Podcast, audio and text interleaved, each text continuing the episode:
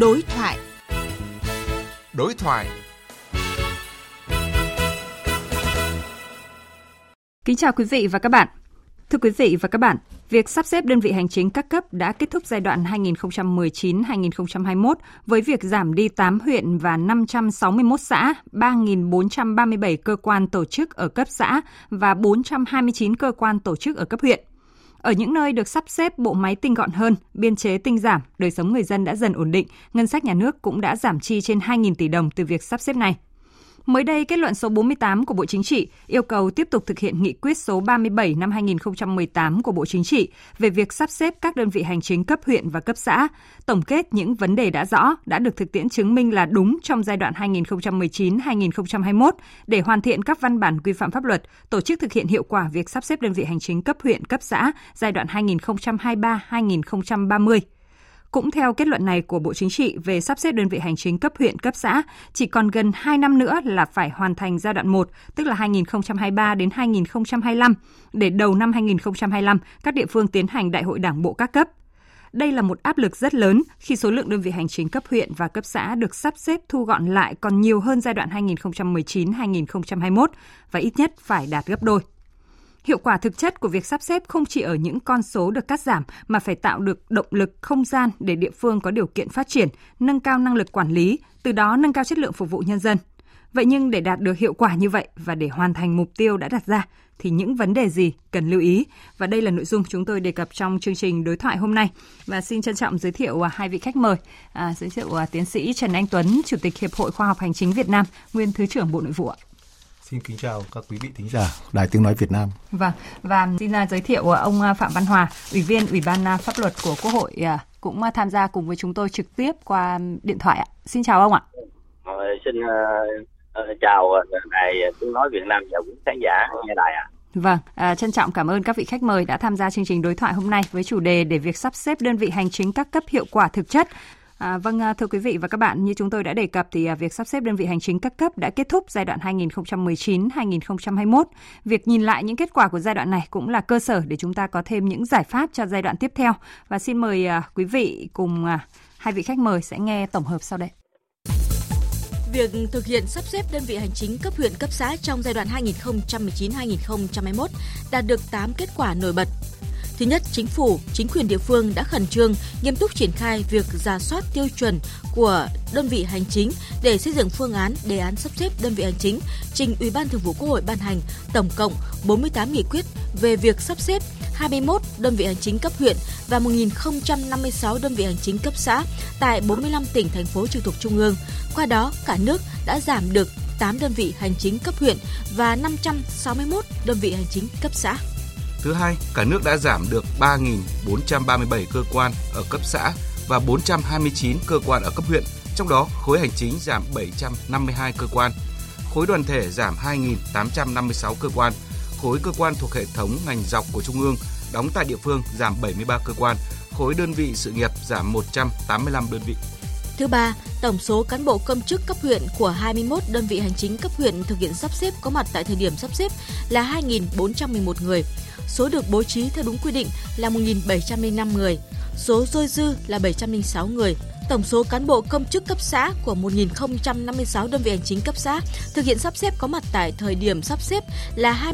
20.417 người. Số được bố trí theo đúng quy định là 10.712 người, dôi dư là 9.705 người. Thứ tư, việc sắp xếp, sắp nhập các đơn vị hành chính nông thôn và đô thị không chỉ nhằm tinh gọn tổ chức bộ máy, tinh giảm biên chế mà còn là cơ hội để mở rộng không gian phát triển đô thị sau khi sắp xếp diện tích toàn đô thị và quy mô dân số đô thị tăng lên so với trước. Việc ra soát sửa đổi bổ sung các quy hoạch đô thị sau khi sắp xếp các đơn vị hành chính đã được thực hiện theo quy định. Thứ năm, đến thời điểm tháng 3 năm 2022, cơ sở vật chất, trụ sở làm việc của các cơ quan đơn vị đã cơ bản đáp ứng nhu cầu làm việc một số địa phương đã thực hiện việc chuyển đổi công năng, mục đích sử dụng trụ sở của các cơ quan cấp huyện rất hiệu quả. Thứ sáu, đến tháng 8 năm 2022, có 43 trên 45 tỉnh, thành phố đã tổ chức triển khai công tác lập mới, chỉnh lý bổ sung hồ sơ, bản đồ địa giới đơn vị hành chính các cấp có liên quan theo quy định. Còn 2 trên 45 tỉnh chưa triển khai thực hiện gồm Kiên Giang và Vĩnh Long. Thứ bảy, việc chuyển đổi con dấu giấy tờ cho người dân tổ chức được thực hiện kịp thời, đúng quy định, bảo đảm thuận lợi cho người dân tổ chức và không thu phí. Thực hiện khi người dân có nhu cầu hoặc kết hợp thực hiện cùng các chương trình chính sách khác. Thứ 8, việc ra soát, đánh giá, xác định các chính sách đặc thù đối với các đơn vị hành chính cấp huyện, xã mới hình thành sau sắp xếp đã được các địa phương thực hiện trên cơ sở quy định tại nghị quyết số 32 của chính phủ được áp dụng chính sách đặc thù cao nhất của một trong các đơn vị hành chính cấp huyện, cấp xã trước khi sắp xếp. Vâng ạ, à, chúng ta vừa nghe 8 kết quả nổi bật của việc sắp xếp đơn vị hành chính cấp huyện cấp xã giai đoạn 2019-2021 được trích ra trong báo cáo tóm tắt kết quả giám sát của Ủy ban Thường vụ Quốc hội về nội dung này. À, thưa ông Phạm Văn Hòa, ông có đánh giá như thế nào về những kết quả này và theo ông thì cái được lớn nhất từ việc sắp xếp trong à, giai đoạn 2019-2021 là gì ạ? Vâng, như là trong uh, à, à, sắp xếp các đơn vị hành chính cấp huyện cấp xã trong thời gian qua của giai đoạn 21 26 trong thời gian qua phải nói rằng là và nó rất đạt được hiệu quả. Khích lệ mà thực hiện theo cái nghị quyết của uh, trung ương và nghị quyết của ủy ban thường vụ hội cũng như của của, của quốc hội. Uh, các đơn vị mà đã sắp xếp ừ, như vậy thì phải nói chấp hành rất đúng quy định rất đúng chủ trương và tổ chức thực hiện uh, rất là tốt. Um, các đơn vị uh, được sắp xếp như vậy thì họ những người sắp xếp họ đã, đã thể hiện được rất quyết tâm rất cao đặc biệt là là cấp ủy và chính quyền địa phương à, của những đơn vị sắp xếp ừ, họ cũng đã có à, kế hoạch và và có một cái tâm thế à, để mà xếp những đơn vị. Thứ nhất là những đơn vị mà mà sắp xếp một là sắp xếp lại hai hoặc có những cái đơn vị là là ba đơn vị là sắp xếp lại một. Yeah. đây là một vấn đề rất là quan tâm và rất là đặc biệt quan trọng đó là cái việc mà mà chấp hành là chủ trương của của của của, của, đảng và uh, nghị quyết uh, của hội trong thời gian qua vâng. và những đơn vị hiện nay đã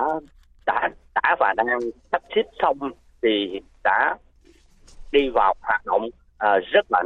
là nề nếp dạ. được là đa độ số là cán bộ công chức viên chức của cấp xã và người nhân dân rất là đồng tình ủng hộ như là cái việc mà sắp xếp như thế, nó nó sẽ giảm được cái biên chế và giảm được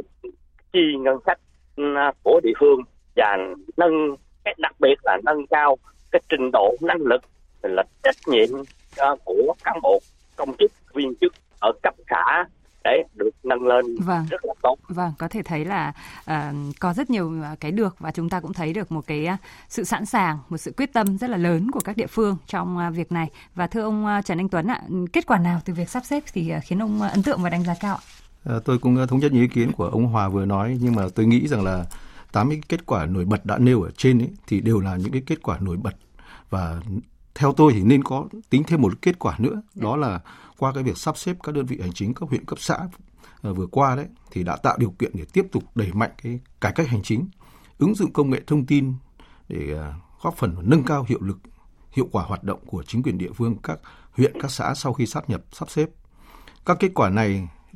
tại sao tôi nói nó đều là mình phải đánh giá nó đều là nổi bật ừ. bởi vì nó đã tạo nên được cái sức mạnh để thực hiện được cái mục tiêu của cái việc sắp xếp vâng. uh, các đơn vị hành chính cấp huyện cấp xã đó là tinh gọn bộ máy, nâng cao hiệu lực hiệu quả hoạt động của chính quyền địa phương trong quản lý, quản trị, phát triển kinh tế, văn hóa, xã hội của địa phương và cao hơn nữa, đó là phục vụ người dân một cách tốt nhất trong cái quá trình hoạt động của mình. Dạ vâng. À, và ờ, à, 8 và cộng thêm một kết quả mà như ông ờ, Trần Anh Tuấn vừa mới nói thì chúng ta thấy là 9 cái điểm rất là nổi bật và dưới cái góc nhìn của các vị khách mời nữa thì những cái kết quả trong cái việc sắp xếp đơn vị hành chính cấp huyện cấp xã thì đã mang lại những cái hiệu quả như thế nào trong cái công tác ờ, quản lý nhà nước ở chính quyền cấp huyện cấp xã từ cái thực tế mà cái quá trình tham gia đoàn giám sát của Ủy ban Thường vụ Quốc hội nữa thì ông Phạm Văn Hòa có nhận định như thế nào? Vâng, ờ, tôi cũng là một trong những thành viên để tham gia cái ờ, công tác giám sát của ủy ban thường vụ quốc hội ờ, về ờ, sắp xếp đơn vị hành chính cấp huyện cấp xã. Trong thời gian qua cũng đi một số nơi ở trong tỉnh cũng rút được những cái kinh nghiệm mà các địa phương người, người ta đã phản để mình nắm được có rút những kinh nghiệm và thực hiện của cái giai đoạn tiếp theo. Ở đây là một vấn đề rất là hệ trọng rất là quan trọng mà mà công việc sắp xếp của các đơn vị hành chính có đạt được những hiệu quả rất là tốt. Và kinh nghiệm thực tiễn à, đi ở một số địa phương thì chính quyền địa phương mà đặc biệt là cấp quỹ ủy ban của chính quyền địa phương họ rất là đồng tình ủng hộ cái việc mà sắp xếp các đơn vị hành chính à, cấp huyện à, cấp xã trong à, thời gian qua. Tuy nhiên phải nói rằng là, là có những cái việc mà sắp xếp thì là đồng tình rồi chủ trương đó là chủ trương rất đúng đúng đắn cần phải tổ chức thực hiện nhưng còn những cái hệ quả những cái động lại mà địa phương người ta đề nghị là là làm sao những người mà được sau khi sắp xếp mà vô gia à, thì giải quyết chế độ chính sách à, họ như thế nào ra làm sao để họ có một cái tư tưởng ổn định suy nghĩ rồi thì để, để ra ngoài hội họ có một cuộc sống có một số tiền đó để họ, họ, họ đảm bảo cuộc sống của gia đình à, để thực hiện cái chính sách an sinh của của, của những người vâng. một vấn đề nữa là là, là quan trọng đó là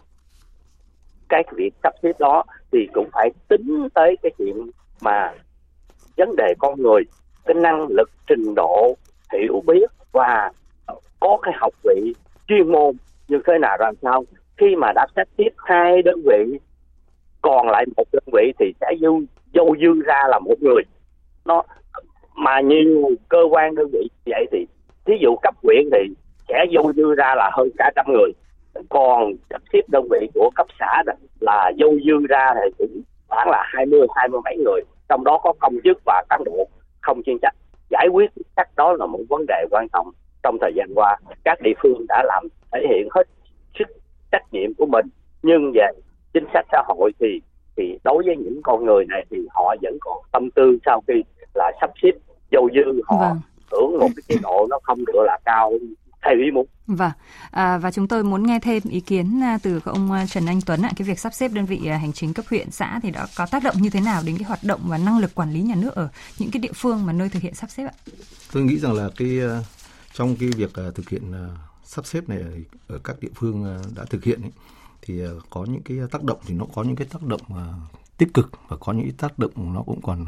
vẫn còn hạn chế. Ừ. Tuy nhiên trong đó những cái tác động tích cực là là chủ yếu và nó là cơ bản ví dụ như là thông qua cái sắp xếp ấy, thì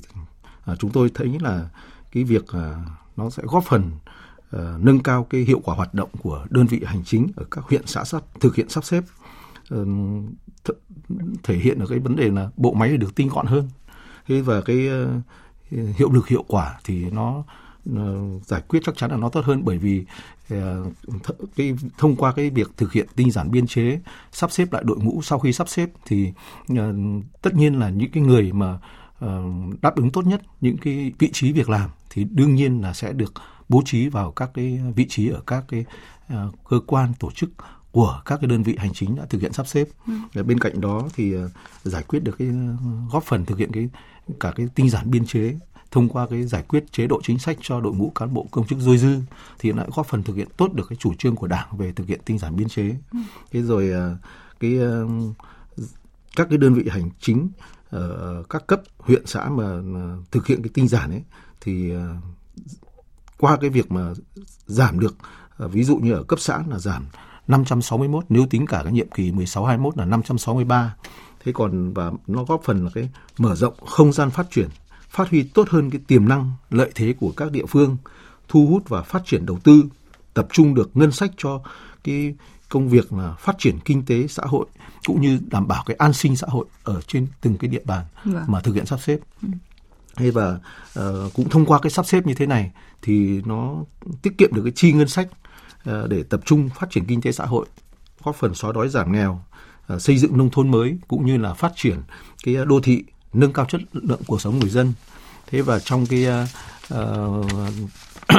thực hiện đó thì đương nhiên là uh,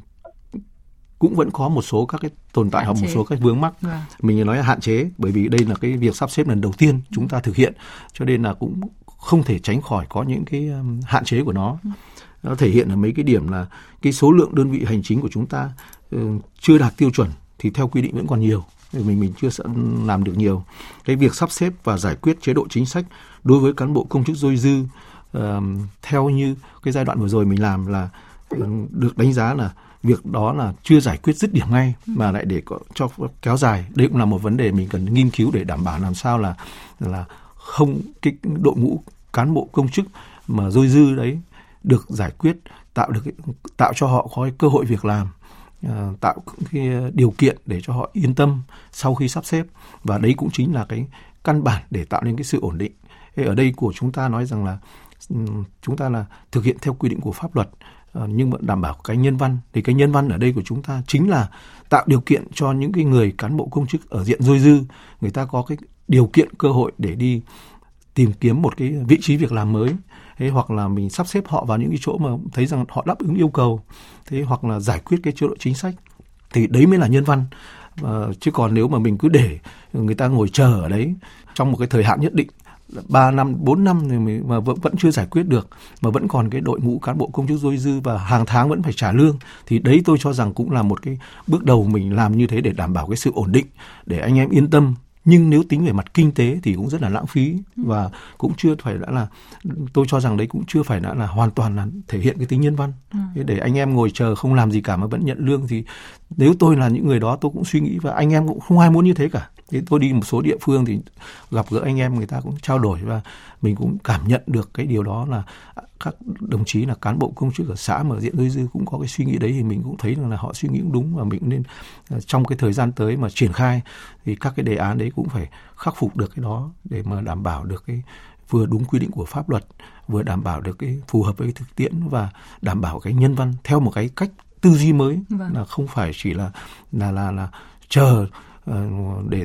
cứ nhận lương hưu à, nhận lương nhưng mà vẫn chưa giải quyết được công việc chưa giải quyết được cái chính sách mà mình lại còn phải à, nên tạo điều kiện cho người ta tìm được các cái công việc mới. Không những uh, không phải riêng ở trong khu vực công mà kể cả khu vực tư. Thì đấy mới là cái nhân văn của mình. Và cái đấy nó sẽ nâng cao được cái đổi mới được cái tư duy đấy tôi cho rằng là sẽ hiệu quả hơn rất nhiều vâng. trong cái giai đoạn vừa rồi. Vì đấy là cái lần đầu làm đầu tiên không tránh khỏi có cái khiếm khiếm khuyết thế và một cái điểm nữa là còn cái tồn tại là cái chất lượng. Đô thị ở các đơn vị hành chính được thành lập trên cơ sở sát nhập các đơn vị hành chính à, nông thôn vào các đơn vị hành chính đô thị thì à, nó sẽ ừ, phải giảm đi. Thế và chưa được bảo đảm thì à, các địa phương cần phải xem xét để điều chỉnh quy hoạch chung của nhiều đô thị sau khi sắp xếp. Và một cái việc nữa đó là cái việc mà bố trí, sắp xếp sử dụng các trụ sở cơ quan đơn vị dôi dư mà sau khi sắp xếp thì nó cũng sẽ dôi ra. Thì vẫn còn nhiều bất cập tức là cái chuyển đổi công năng mục đích sử dụng còn có gặp khó khăn à, do chưa phù hợp với nhu cầu cơ quan tổ chức và người dân. Đấy, và một cái nữa là cái à, chính sách đặc thù áp dụng đối với một số các đơn vị hành chính cấp huyện, cấp xã mới hình thành sau sắp xếp thì vẫn chưa có chưa có cái hướng dẫn cụ thể ví dụ như việc hỗ trợ ngân sách cho các đơn vị hành chính à, gặp khó khăn à, được tính theo số lượng đơn vị hành chính cũ hay chỉ tính một suất cho đơn vị hành chính mới hình thành sau sắp xếp hoặc là các chính sách xã an toàn khu Đấy, khi xã không thuộc vùng an toàn khu mà lại sáp nhập vào cái xã an toàn khu thì giải quyết thế nào? Yeah. Dạ. Thì đây một vấn đề là các cơ quan nhà nước có thẩm quyền cũng nên phối hợp với các địa phương nghiên cứu để trình chính phủ có cái quy định sớm thì nó sẽ đảm bảo được khắc phục những cái hạn chế, những cái tồn tại trong cái đợt sắp xếp giai đoạn 2019-2021 vừa qua. Vâng, đúng như các khách mời của chúng ta trao đổi thì à, đây là lần đầu tiên là một cuộc sắp xếp có thể nói là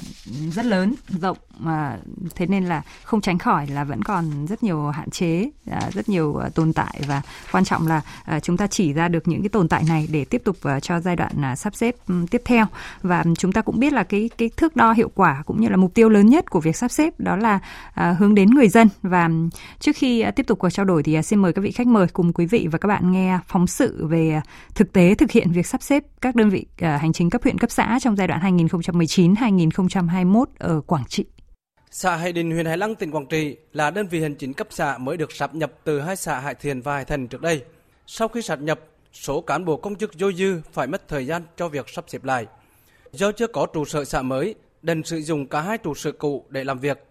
Vậy là một ngày, có cán bộ phải đi làm việc cả hai nơi – sáng ở trụ sở này, chiều sang trụ sở kia. Trong khi đó, hai trụ sở cách nhau hơn 5 km nên gây nhiều khó khăn cho cả cán bộ và người dân khi đi làm các thủ tục hành chính. Ông Hồ Đức Hiền ở thôn Trung Đơn, xã Hải Đình, huyện Hải Lăng phàn nàn. Sau 2 năm sát nhập, tôi thấy rất là bất cập về là cái chuyện mà tham gia thủ tục hành chính. Có công việc chúng tôi đi làm rất xa, Vì hai trụ sở nên có những cái giấy tờ chúng tôi phải đi lên trụ sở bên kia về thủ này này là cách nhau là hơn 5 km, rất là khó khăn cho dân. Tỉnh Quảng Trị đã hoàn thành việc sáp nhập đơn vị hành chính cấp xã, thôn và khu phố. Toàn tỉnh giảm 16 xã, 283 thôn, khu phố và giảm được 320 cán bộ công chức, gần 1.000 người hoạt động không chuyên trách. Hiệu quả bước đầu tinh gọn bộ máy. Tuy nhiên, hàng loạt bất cập nảy sinh sau khi các đơn vị sáp nhập đi vào hoạt động. Số lượng cán bộ công chức và người hoạt động không chuyên trách ở cấp xã dôi dư nhiều, chưa được giải quyết. Hầu hết tuổi đời còn trẻ, có trình độ chuyên môn, năng lực công tác tốt, nên việc giải quyết tinh giảm gặp nhiều khó khăn. Theo quy định, người dân doanh nghiệp khi chuyển đổi giấy tờ do sắp xếp đơn vị hành chính được miễn lệ phí nhưng lại phải đóng khoản phí hành chính lớn hơn nhiều so với lệ phí được miễn. Đơn cử, người dân chuyển đổi thông tin trên giấy chứng nhận quyền sử dụng đất được miễn 14.000 đồng tiền lệ phí nhưng lại phải trả 137.000 đồng tiền phí hành chính. Ông Trần Văn Nam, Chủ tịch Ủy ban nhân dân xã Thanh An, huyện Cam Lộ cho rằng người dân ở địa phương thuộc diện sắp xếp bị xáo trộn, tốn thời gian đi làm thủ tục chuyển đổi giấy tờ, lại phải tốn thêm chi phí. Bà con kiến nghị nên bỏ khoản thu này. Giấy chứng nhận quyền đất là mang tên hai xã địa danh khác nhau. Bây giờ là bà con dân có kiến nghị khi mà chuyển đổi trên cái giấy chứng nhận đất, chuyển đổi từ ờ, xã cũ qua địa danh mới, việc thu phí lệ phí tại cấp huyện cái này là cái đề nghị là các cấp của ngân mà ờ, nên miễn giảm cái chỗ đó cho người dân bởi vì nhà nước đây là chủ trương sắp nhập cho họ Tỉnh cũng đề nghị Trung ương kéo dài lộ trình sắp xếp cán bộ công chức dư dư đến hết quý 1 năm 2025. Đối với khoản phí phạt sinh khi người dân đổi thông tin giấy chứng nhận quyền sử dụng đất, ông Trần Hữu Ân, Phó Giám đốc Sở Nội vụ tỉnh Quảng Trị cho biết, tỉnh đề nghị Trung ương xem xét miễn hoặc hỗ trợ các loại phí khi người dân chuyển đổi. Có những cái giấy tờ tớ thì cũng, cũng không nhất thiết cho phải chuyển đổi. Tuy nhiên là khi mà cái liên quan đến mà vay vốn ngân hàng là phải chuyển đổi quá trình chuyển đổi thì ờ, trong quy định của trung ương thì những cái lệ phí người dân là không mất tiền. Nhưng mà khi mà thu khoản phí gọi là dịch vụ đấy thì người dân là phải mất tiền. Chúng tôi thì kiến nghị trung ương là nên giảm cái khoản phí hỗ trợ khoản phí cho người dân. Vâng ạ, chúng ta vừa nghe một à, thực tế ở tỉnh Quảng Trị và thưa ông à, Trần Anh Tuấn, ông có bình luận gì sau khi nghe phóng sự vừa rồi? À, thứ nhất là tôi cũng uh, uh, qua cái thời gian trước đây tôi theo dõi và qua cái kết quả của tỉnh Quảng Trị tôi cũng ờ, tham khảo được một số các thông tin thì tôi thấy tỉnh Quảng Trị có thể nói là một địa phương làm rất tốt cái việc sắp xếp ờ, ờ, uh, sát nhập các đơn vị hành chính uh, trong thời gian vừa qua. Uh, và về các cái uh, vấn đề giải quyết thì uh, tỉnh Quảng Trị cũng đã uh, chỉ đạo uh, thực hiện theo đúng cái đề án của tỉnh xây dựng để trình uh, chính phủ báo cáo uh, bên sang uh, ủy ban thường vụ quốc hội xem xét để ban hành nghị quyết và các cái ờ, nội dung mà tôi thấy là quản Trị làm là rất là tốt. Ờ, tuy nhiên ấy, là các cái khó khăn mà ờ, một số ý kiến vừa rồi thì, đã phát biểu thì mà trong quá trình thực hiện mà ở tỉnh quản Trị gặp phải sau khi sắp xếp ấy, thì à, bản thân cá nhân tôi thì cũng rất chia sẻ với địa phương và với người dân ở những cái nơi sắp xếp của tỉnh quản Trị cũng như ở các địa phương khác. Tuy nhiên có mấy vấn đề là mình cũng cũng nên trao đổi với nhau thế này. Thứ nhất là vấn đề về giải quyết thủ tục giấy tờ uh, cũng cần phải nghiên cứu để đảm bảo làm sao uh, tạo điều kiện thuận lợi uh, nhất cho người dân. Nhưng mà vẫn phục vụ được cho tốt công tác quản lý của chính quyền ở trên cái địa bàn các huyện xã sắp xếp đấy. Ờ, làm sao là khi mà thực hiện sắp xếp xong thì ờ, vừa quản lý tốt nhưng mà vẫn tạo thuận lợi cho người dân ừ. trong cái việc giải quyết vấn đề thủ tục giấy tờ. ờ, Ờ, và tôi rất đồng tình với cái ý kiến là cũng nên ờ,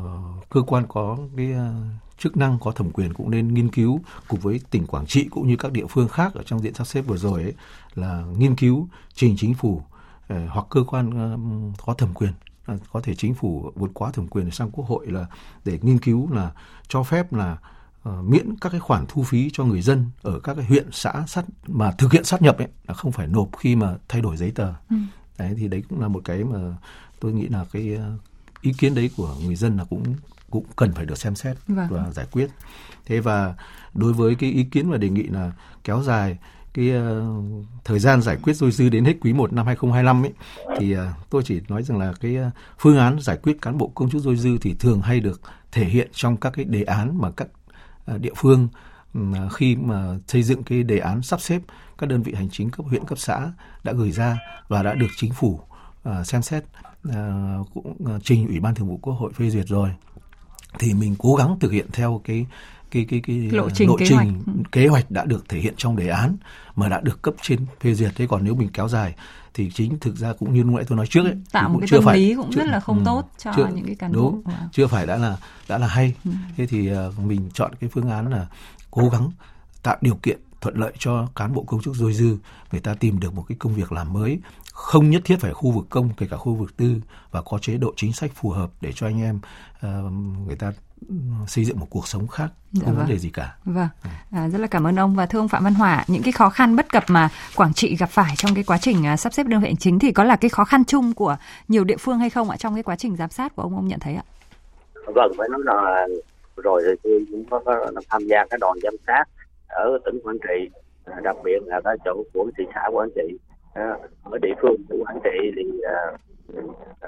các đồng chí uh, chính quyền địa phương cũng đã đã đã trình bày và cũng báo cáo rất khó khăn sang khi trực tiếp ờ, tuy nhiên phải nói là Quảng Trị là một, một trong những là đơn vị đi đầu để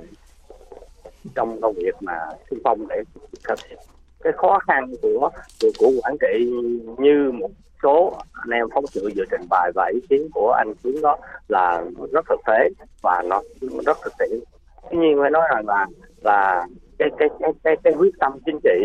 uh, của đảng bộ chính quyền địa phương trong cái việc sắp xếp đó mới là là, là quan trọng để làm sao sau khi cái việc sắp xếp đó là thể hiện được một cái quyết tâm và được cái sự đồng tình ủng hộ của người dân tại vì trước khi sắp xếp nó là cũng đã lấy ý kiến của người dân và người dân rất là đồng tình ủng hộ trong cái việc sắp xếp. Nhưng sau khi đã có quyết định của ủy ban thường vụ quốc hội à, là công bố là sắp xếp hai đơn vị hành chính thành một đơn vị hành chính thì chính quyền địa phương cũng còn những cái hạn chế nhất định đó là cái thông báo cho người dân biết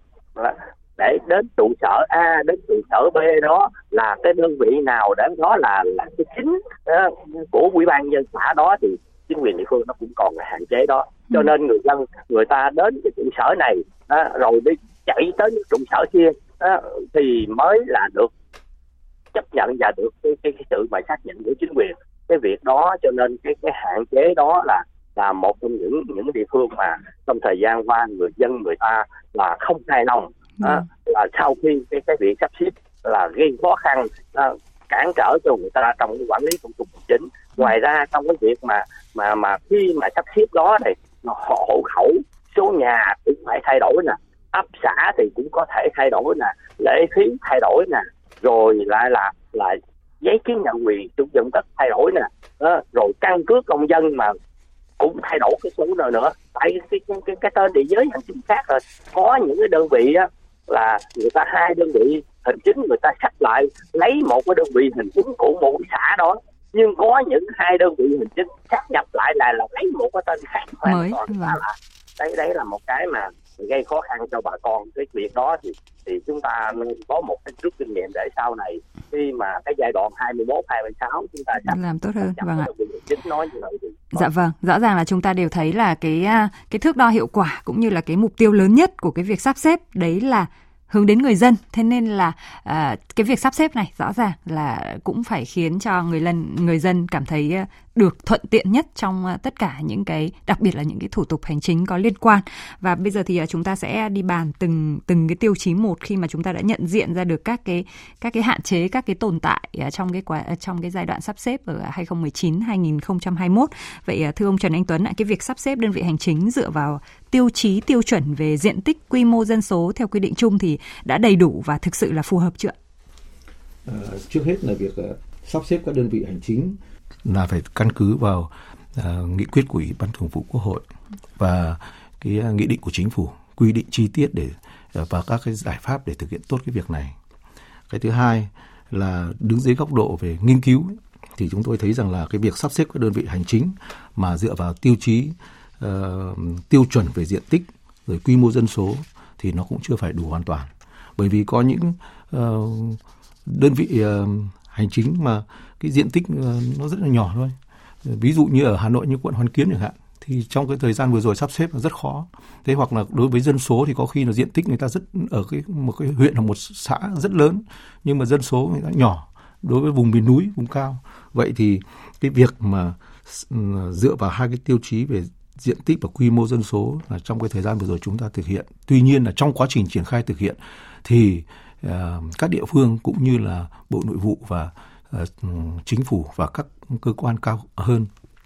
thì ờ, đều có thể nói rằng là đều xem xét bên cạnh tiêu chuẩn về diện tích và quy mô dân số còn xét đến cả cái cái yếu tố về địa lý tự nhiên, về lịch sử, truyền thống thế và đặc biệt là trong cái thời giai đoạn này thì theo tôi sắp tới mình cũng phải xét đến cả cái vấn đề về công tác quy hoạch ừ cái, cái cái cái cái phê duyệt quy hoạch. Vâng, chắc chắn là phải theo cái, cái thứ hai là cái định hướng phát triển kinh tế xã hội của địa phương để làm sao phát huy được các cái địa phương mà trong diện sắp xếp phát huy được các thế mạnh của mình. Thì mới tạo lên một cái sức mạnh chung để phát triển ở các đơn vị mà nếu mà ở cấp huyện cấp xã thì nó góp phần cho tỉnh phát triển mạnh mẽ hơn để có thể chứ còn nếu mà bây giờ nếu mà cứ mỗi xã hoặc là mỗi huyện mà có một chỉ có một thế mạnh thôi. Nhưng nếu có khi là bây giờ chúng ta thấy trong kinh tế ờ, phát triển là có cả những cái lĩnh vực mới như là logistics. Và ngày xưa chúng ta thấy rằng là nghiên cứu kinh tế người ta gọi là địa lý kinh tế tức là phát triển phát huy được cái sức mạnh của từng địa phương. Nếu mà bây giờ mà lại sắp xếp sát nhập lại được thì phát huy được sức mạnh tổng hợp hơn. Nhất là trong cái bối cảnh hiện nay chúng ta đang hội nhập với khu vực và thế giới rất mạnh mẽ. Vâng. thế cái sức mạnh của mỗi địa phương nếu được tích hợp lại vào một cái đơn vị thôi thì càng tốt. Thế cho nên tôi thấy rằng là cái việc mà chúng ta chỉ căn cứ vào cái diện tích và quy mô dân số thì không phải và trong cái thời gian giai đoạn 19 2019 2021 thì Ủy ban Thường vụ Quốc hội rồi à, chính phủ cũng uh, nghiên cứu và đã xử lý một cách hài hòa cân đối và đảm bảo cái à, một cái tổng thể chung để cho các địa phương có điều kiện phát triển hơn. Vâng, à, đó là vấn đề thứ nhất ạ. Còn một vấn đề mà ờ, ông cũng nhắc đến khi mà chúng ta bàn đến những cái ờ, hạn chế đó là xử lý cái tài sản công sau khi sắp xếp. Đấy là một cũng cũng là một cái vấn đề mà cần được xem xét. Những cái trụ sở bị bỏ hoang sau khi sắp xếp là cái câu chuyện thực tế xảy ra ở nhiều địa phương và câu hỏi việc sắp xếp thực chất đã tiết kiệm được cho ngân sách nhà nước như thế nào thì rất đáng suy nghĩ. Vâng, ông uh, suy nghĩ như thế nào về câu hỏi này? Thực ra ấy là về cái ờ, việc mà trong cái thực tiễn là khi sắp xếp các đơn vị hành chính uh, cấp huyện hoặc cấp xã lại thì uh, nó sẽ rơi ra một số cái uh, cơ quan công sở Thế và cái việc đó thì khi xây dựng đề án thì các địa phương người ta cũng xây dựng cái phương án để xử lý. Tuy nhiên là trong cái quá trình thực hiện ấy, thì nó còn phải căn cứ vào các quy định của pháp luật và hướng dẫn của Bộ Tài chính để mà triển khai thực hiện. Cho nên là trong đối với cái vấn đề mà để đảm bảo là các cái đơn vị hành chính cấp huyện, cấp xã sau khi sắp xếp mà sử dụng có hiệu quả, ờ, tránh lãng phí các cái cơ quan công sở ấy, thì ờ, cũng trong đề án đợt này cũng phải quy định rõ cụ thể khi mà ờ, xây dựng cái giải pháp để thực hiện cái mục đích thực hiện như thế nào. Và chắc là Bộ Tài chính sẽ phải phối hợp với Bộ Nội vụ để có cái văn bản hướng dẫn cho nó cụ thể cho các địa phương khi thực hiện có cơ sở pháp lý nó thuận lợi hơn và đưa vào trong đề án để trình các cấp có thẩm quyền xem xét quyết định. Dạ vâng. À, rất cảm ơn ông và thưa ông Phạm Văn Hòa, à, ông Trần Văn Anh Tuấn cũng vừa mới nói về cái câu chuyện là những cái trụ sở bị bỏ hoang hay là cái việc mình sắp xếp những cái trụ sở à, là một cái câu chuyện à, thực tế xảy ra ở nhiều địa phương và chắc chắn là à, khi mà ông đi giám sát về cái nội dung này thì cũng à, nhận diện rất là rõ và cái câu hỏi mà sắp xếp thực chất đã tiết kiệm được cho ngân sách nhà nước như thế nào rõ ràng là rất đáng suy nghĩ đúng không ạ? Sắp xếp các đơn vị hành chính. Đây đây là một cái chủ trương rất đúng đắn, mà rất là quan tâm ừ, của cả nước. Để làm sao để tinh giản được bộ máy, tinh giản được đơn vị hành chính, thì tôi nghĩ đây là một vấn đề rất là quan trọng ra rất tình ủng hộ và tiết kiệm, cái quan trọng đó là tiết kiệm được ngân sách nhà nước. Ngoài cái tiết kiệm ngân sách nhà nước đó thì phải kích thích ừ, cái tinh thần, thái độ làm việc của cán bộ công chức viên chức. Tại vì hai đơn vị hành chính nhập lại với nhau thì phải dư ra hơn nữa của đơn vị hành chính cho nên trong cái việc mà mà chọn người để có năng lực trình độ có phẩm chất và tinh thần trách nhiệm với người dân rất là quan trọng đây là cái yếu tố hàng đầu là kích thích tinh thần làm việc của à, công chức viên chức để đảm bảo làm sao là thái độ phục vụ và tinh thần làm việc của vâng. nhà nước của người đó rất là tốt vâng. còn những cái mà mà mà những cái hạn chế những cái bất cập như là tiến sĩ Tuấn nói thì tôi thấy uh, rất là phù hợp và rất là thực tiễn. Tại vì sao? Hai đơn vị hành chính nhập lại nó xã thôi là đã là là là đã là một cái việc xã này dư xã kia à, là bỏ trống mà hiện nay chưa chưa xử lý chưa giải quyết được. Chưa nói đó là xã thôi. Còn huyện hai cái huyện mà nhập lại với nhau như vậy thì rất nhiều đơn vị hành chính của cấp huyện là là vô dư và các xã nó là càng dâu dư nhiều hơn thì trong cái đó là chúng ta hiện nay chưa xử lý chưa giải quyết được những cái trụ sở mà dâu dư như vậy thì cho là rất lãng phí dạ cho vâng. nên phải có cái sự là quan tâm đặc biệt sát sao của cái cấp lãnh đạo của cấp trên để mà xử lý để giải quyết những cái trụ sở dâu dư đó để mà được những giàu mục đích công là hết sức cần thiết Vâng ạ, cái vấn đề xử lý tài sản công, những cái trụ sở bị bỏ hoang rõ ràng là chúng ta cũng cảm thấy rất là đau lòng. Và một à, một một vấn đề nữa mà các khách mời cũng nhắc tới cũng còn rất nhiều tâm tư đó là cái à, số cán bộ dôi dư sau khi à, sắp xếp thì còn khá lớn ạ. theo ông Trần Anh Tuấn thì để mà giải quyết cái nút thắt này thì cần bắt đầu như thế nào? Ờ, thực ra mà nói cái cán bộ vì cái thứ nhất mình phải nói này cái việc mà sắp xếp các đơn vị hành chính cấp huyện cấp xã giai đoạn 2019 2021 vừa rồi ấy, là chúng ta làm là cũng là theo đúng quy định của pháp luật và cũng rất bài bản và có nghiên cứu kỹ lưỡng, có sự phối hợp chặt chẽ và cùng đồng hành. Không chỉ đợi địa phương đưa cái ờ, đề án gửi lên trên chính phủ qua bộ nội vụ mà ờ, bộ nội vụ đã chủ động cùng với cả các địa phương đồng hành ngay từ đầu và có mời cả ủy ban pháp luật của quốc hội, mời cả bộ tư pháp, văn phòng chính phủ và các cơ quan có liên quan để cùng cùng nhau xây dựng cái đề án ấy từ khi bắt đầu địa phương người ta làm. Và như vậy là thứ nhất là tìm được cái tiếng nói đồng thuận rất cao. Và đây là vấn đề mới cho nên là khi mà thực hiện ấy, thì nó không tránh khỏi là có những cái nó còn hạn chế. Hay và thể hiện là ở trong cái đề án là xây dựng là các địa phương cũng đề nghị là ờ, cán bộ công chức dôi dư thì đề nghị có thêm một cái chính sách là nếu chưa bố trí được ờ, công tác ở cơ quan mới sắp xếp hoặc là chuyển đi nơi khác thì ờ, cho chờ để ờ, vẫn hưởng lương nhưng mà ờ, đến một cái thời gian nhất định thì nếu không giải quyết được thì mới xử lý theo cái um, chế độ bảo hiểm và chế độ thôi việc vân vân đấy. Thế thì trong quá trình làm ấy, thì ờ, ờ, các địa phương cũng đã thực hiện rất tốt cái chỗ này. Ờ, theo đúng quy định của đề án à, theo đúng cái nội dung đề án đã được phê duyệt. Thế vì vậy cho nên là cái thời gian mà tôi còn đang công tác đấy thì tôi nghiên cứu tôi thấy rằng là theo dõi thì thấy rằng là à, các địa phương cũng rất là Ờ, linh hoạt và năng động không phải chỉ là số cán bộ công chức dôi dư uh, sắp xếp vào các đơn vị cấu thành của đơn vị mình mà có thể là trên uh, uh, lãnh đạo tỉnh có thể là chỉ đạo để uh, bố trí những cán bộ công chức mà có đủ năng lực có sức khỏe và uh, có đủ phẩm chất năng lực đấy thì chuyển đến những cái đơn vị hành chính khác không phải diện sắp xếp khi còn đang thiếu thế tuy nhiên là cũng không thể giải quyết được hết ngay. Thế vì vậy cho nên là vẫn còn một cái lượng cán bộ công chức dôi dư sau sắp xếp hiện nay vẫn còn đang tồn tồn động và một số địa phương ví dụ như tỉnh Quảng Trị thì đang đề nghị là kéo dài đến hết quý 1 năm 2025 thế nhưng mà tôi nghĩ rằng là cái việc này thì à, ờ, đấy là một cái à, kinh nghiệm của hai, giai đoạn 2021 2019 2021 là à, có nghĩa là để cái đây nó là không phải là cái nút thắt mà đây là một cái cái vấn đề đặt ra mà trong đề án là phải nghiên cứu để làm sao là khi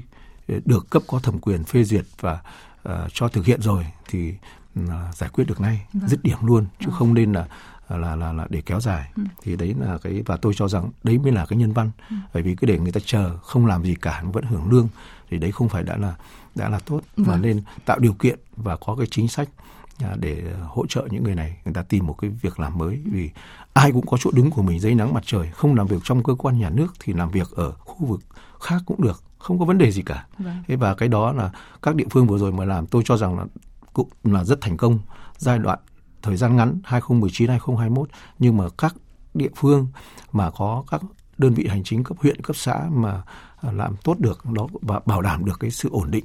cả về mặt chính trị, đảm bảo cả trong đội ngũ và vẫn phục vụ tốt các yêu cầu người dân thì đấy đấy là những cái rất là thành công là cơ bản thế còn cái dôi dư này nó là một cái mà chúng ta cần rút kinh nghiệm để trong đề các đề án sau nên yêu cầu là có phương án giải quyết dôi dư ngay trong đề án Vâng. một cách cụ thể nhất chứ Vâng, không không vâng. chỉ là cái cho ngồi chờ Và cái kết luận số 48 của Bộ Chính trị ạ, cũng khuyến khích các địa phương là chủ động đề xuất sắp xếp đơn vị hành chính tinh gọn Đúng. phù hợp với thực tiễn địa phương, kể cả Đúng. là Theo đúng chủ các- trương của vâng, Bộ Chính kể trị. cả là các đơn vị hành chính là đã đảm bảo tiêu chuẩn. Và theo đó thì à, sẽ thực hiện hai giai đoạn 2023, 2025,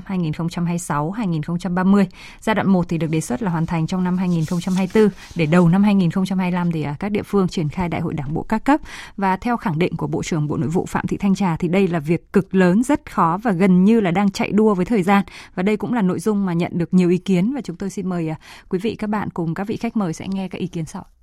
Sắp xếp các đơn vị hành chính nó gắn liền với sắp xếp cái nhân sự làm sao để tất cả những người thuộc diện sắp xếp không còn giữ những cương vị cũ, chuyển sang cương vị công tác mới, thì họ phải yên tâm, tránh để tình trạng gây ra sự bất ổn, thậm chí có thể có những cái mất đoàn kết trong nội bộ. Vai trò các cấp ủy trong vấn đề làm công tác tư tưởng, giải quyết những thắc mắc, những cái ý kiến khác nhau là hết sức cần thiết. Tôi cho đây là một chủ trương hoàn toàn đúng, đặc biệt trong cái giai đoạn phát triển của Việt Nam hiện nay với cái lệ chính phủ điện tử. Để làm thế nào cho tốt thì tôi nghĩ đầu tiên, nội bộ chúng ta phải thông, các đồng chí đảng viên trong là cái này phải thông đầu tiên. Rồi các, tất cả các cấp chính quyền, những người đang có chức không phải là phải phải thông đầu tiên. Mặc dù có thể liên quan đến quyền lợi cá nhân, và bên chúng ta phải tự giác thực hiện. Tôi cho rằng là việc đánh giá, phân loại các cấp xã, cấp huyện, thậm chí là cấp tỉnh phải xây dựng được một cơ sở dữ liệu rất là khoa học đáng tin cậy và phù hợp với nền công nghệ ờ, chuyển đổi số hiện nay. Chúng ta phải xây dựng các cái dữ liệu về dân số, về điều kiện địa lý, kinh tế, xã hội, điều kiện về văn hóa, phát triển, thu nhập GDP rồi hơn nữa đó là vị trí địa lý và vấn đề liên kết vùng và tôi thấy rằng là vấn đề bố trí được cái nguồn lực để thực hiện cái nhiệm vụ này, cái nguồn lực để thực hiện cái này mà nếu mà lấy ngân sách ra không bao giờ đủ. Cho nên là cái quá trình sắp xếp này nó phải tạo ra những hiệu lực kinh tế ngay. Đúng là sắp xếp ờ, cái đơn vị hành chính, cái khâu rất quan trọng, là cái đồng thuận đồng thuận mà, trước hết là đồng thuận trong cán bộ, đảng viên. Nơi nào mà đảng viên cấp ủy chính quyền đấy mà đồng thuận thì người dân cũng sẽ đồng thuận. Chính vì vậy chúng tôi thấy là cái ờ, sắp xếp với đội ngũ cán bộ là cái yếu tố rất quan trọng cho ổn định ở địa phương. Chúng tôi lại thấy là làm sao là phải có chế độ cho cán bộ sau khi sắp xếp là cái rất quan trọng. Mà chúng ta cũng không quan niệm đây là cán bộ dôi dư. Tại dôi dư để qua quá trình đánh giá, đây cho quá trình sắp xếp yêu cầu về về mặt tổ chức thôi làm sao mà ứng dụng các cái công nghệ thông tin rồi chính phủ điện tử lập cơ sở dữ liệu thì cái này lộ trình cho ưu tiên ứng dụng về cái cái công nghệ và cái cái, cái thông tin để làm sao đưa cái quản lý dịch vụ hành chính và người dân được, được tốt hơn. Vâng ạ, à, rất nhiều ý kiến à, được nêu ra và thưa ông Trần Anh Tuấn ạ, những cái giải pháp nào cần được ưu tiên ạ? Tôi nghĩ là ờ, tôi cũng rất là đồng tình cái ý kiến của đồng chí Bộ trưởng à, Bộ Nội vụ Phạm Thị Thanh Trà thì cái việc mà sắp xếp các đơn vị hành chính cấp ờ, huyện cấp xã trong cái ờ, thời gian tới uh, 23 25 là rất là khó ừ. và cũng rất là uh, là là khối lượng công việc lớn uh, và phải đúng là phải chạy đua với thời gian để làm sao nó kịp cho cái cái cái cái, cái tiến độ mà đã đặt đặt ra.